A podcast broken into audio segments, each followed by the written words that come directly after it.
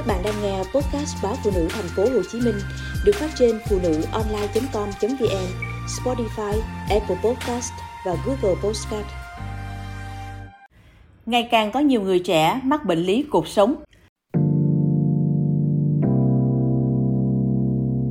Tiến sĩ bác sĩ Nguyễn Minh Anh, trưởng khoa ngoại thần kinh Bệnh viện Đại học Y Dược Thành phố Hồ Chí Minh cho biết, trong số các bệnh nhân đến khám thần kinh, có 50% liên quan tới các vấn đề về cột sống.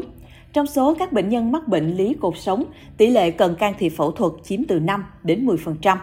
Nếu như trước đây, những bệnh lý cột sống mắc phải thường chỉ ghi nhận ở những người từ 55 tuổi trở lên, thì bây giờ trường hợp trẻ nhất đi khám mới ngoài 20 tuổi.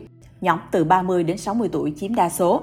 Điển hình là trường hợp của bệnh nhân Nguyễn Đức Tuấn, 30 tuổi, ngụ tại huyện Nhà Bè, thành phố Hồ Chí Minh.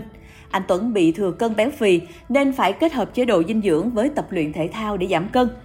Trong một lần đua xà đơn, lúc tiếp đất bằng chân, bỗng dưng anh Tuấn cảm thấy đau nhói ở lưng như bị điện giật. Cơn đau dữ dội tới mức anh không thể đứng lên nổi. Bệnh nhân nhanh chóng được người thân đưa tới bệnh viện Đại học Y Dược để cấp cứu. Sau khi thăm khám và cho bệnh nhân làm các chẩn đoán hình ảnh cần thiết, bác sĩ Minh Anh phát hiện cột sống của anh Tuấn bị thoát vị mảnh rời lớn trên nền đĩa đệm đã thoái hóa. Hành động nhảy từ xà đơn xuống đất đã khiến cột sống bị một lực tác động làm bể nhân đệm. Bệnh nhân được phẫu thuật để xử lý tình trạng chấn thương. Nếu đến bệnh viện muộn, anh Tuấn có nguy cơ bị yếu liệt chân không thể hồi phục. Trong quá trình thăm khám, bác sĩ Minh Anh ghi nhận bên cạnh các trường hợp có triệu chứng nhẹ như đau lưng, tê tay chân, có nhiều ca lâm vào tình trạng rất nặng, đau đớn không đi lại được, yếu liệt tay chân, vân vân. Những bệnh lý gây ra các dấu hiệu này phải kể tới thoát vị đĩa đệm, phi đại khớp gối bên làm hẹp ống sống và ảnh hưởng dây chằng, trượt và thoái hóa đốt sống. Sở dĩ ngày càng nhiều người trẻ phải đi khám cuộc sống là do lối sống ít vận động, tư thế sinh hoạt và học tập chưa đúng, chấn thương cuộc sống trong quá trình tập luyện thể thao, vân vân.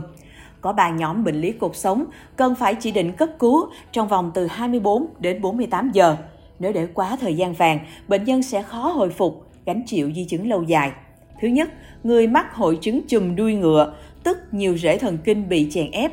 Bệnh nhân không chỉ bị yếu chân mà còn bị rối loạn chức năng cơ tròn, tiêu tiểu không kiểm soát. Thứ hai, nhóm bệnh nhân bị hội chứng bàn chân rũ. Rễ thần kinh bị chèn ép khiến người bệnh đi hay rớt dép, ngón chân cái không bám được vào đế dép. Nếu không được mổ trong vòng 24 giờ, họ sẽ bị yếu liệt vĩnh viễn. Thứ ba là nhóm bệnh nhân bị đau kháng trị với thuốc. Bên cạnh đó, những bệnh nhân bị teo cơ, yếu tay chân cần được can thiệp phẫu thuật đúng thời điểm. 85% bệnh nhân đi khám cột sống là bị đau lưng đơn thuần sẽ tự hồi phục sau 2 đến 4 tuần. Tuy nhiên, nếu quá thời gian này mà tình trạng vẫn không cải thiện, bệnh nhân cần được phối hợp đa chuyên khoa để can thiệp phù hợp. Đối với lĩnh vực điều trị bệnh lý cột sống, bên cạnh dùng thuốc và vật lý trị liệu, phục hồi chức năng, còn có các phương pháp xâm lấn tối thiểu như phẫu thuật nội soi cột sống, bắt phít qua da cố định cột sống, đặt điện cực kích thích tủy sống điều trị đau, vân vân. Đặc biệt, bệnh nhân mắc bệnh lý cột sống rất dễ bị trầm cảm do các cơn đau đớn và những bất tiện trong cuộc sống. Vì vậy, họ cần được chăm sóc và tư vấn tâm lý để giảm thiểu các tổn thương về mặt tinh thần do bệnh tật gây ra. Những sai lầm thường gặp khi mắc bệnh lý cột sống từ chối mổ khi có chỉ định là tình trạng hay gặp ở người mắc bệnh lý cột sống. Không ít bệnh nhân cho rằng mổ cột sống sẽ bị liệt. Khi có triệu chứng bất thường về cột sống, ưu tiên hàng đầu là điều trị nội khoa. Tuy nhiên, mỗi phương pháp chỉ hiệu quả trong một giai đoạn nhất định. Nếu uống thuốc từ 6 đến 8 tuần mà vẫn không hồi phục, thì bắt buộc phải phẫu thuật để tránh các di chứng teo cơ, yếu chi, tiểu không kiểm soát do rối loạn cơ vòng vân vân. Nhiều trường hợp mắc bệnh lý cột sống lạm dụng thuốc kháng viêm, giảm đau trong thời gian dài.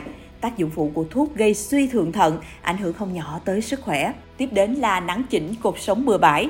Bệnh viện Đại học Y Dược Thành phố Hồ Chí Minh đã tiếp nhận vài trường hợp là nạn nhân của việc nắng chỉnh cột sống tại các cơ sở tự phát.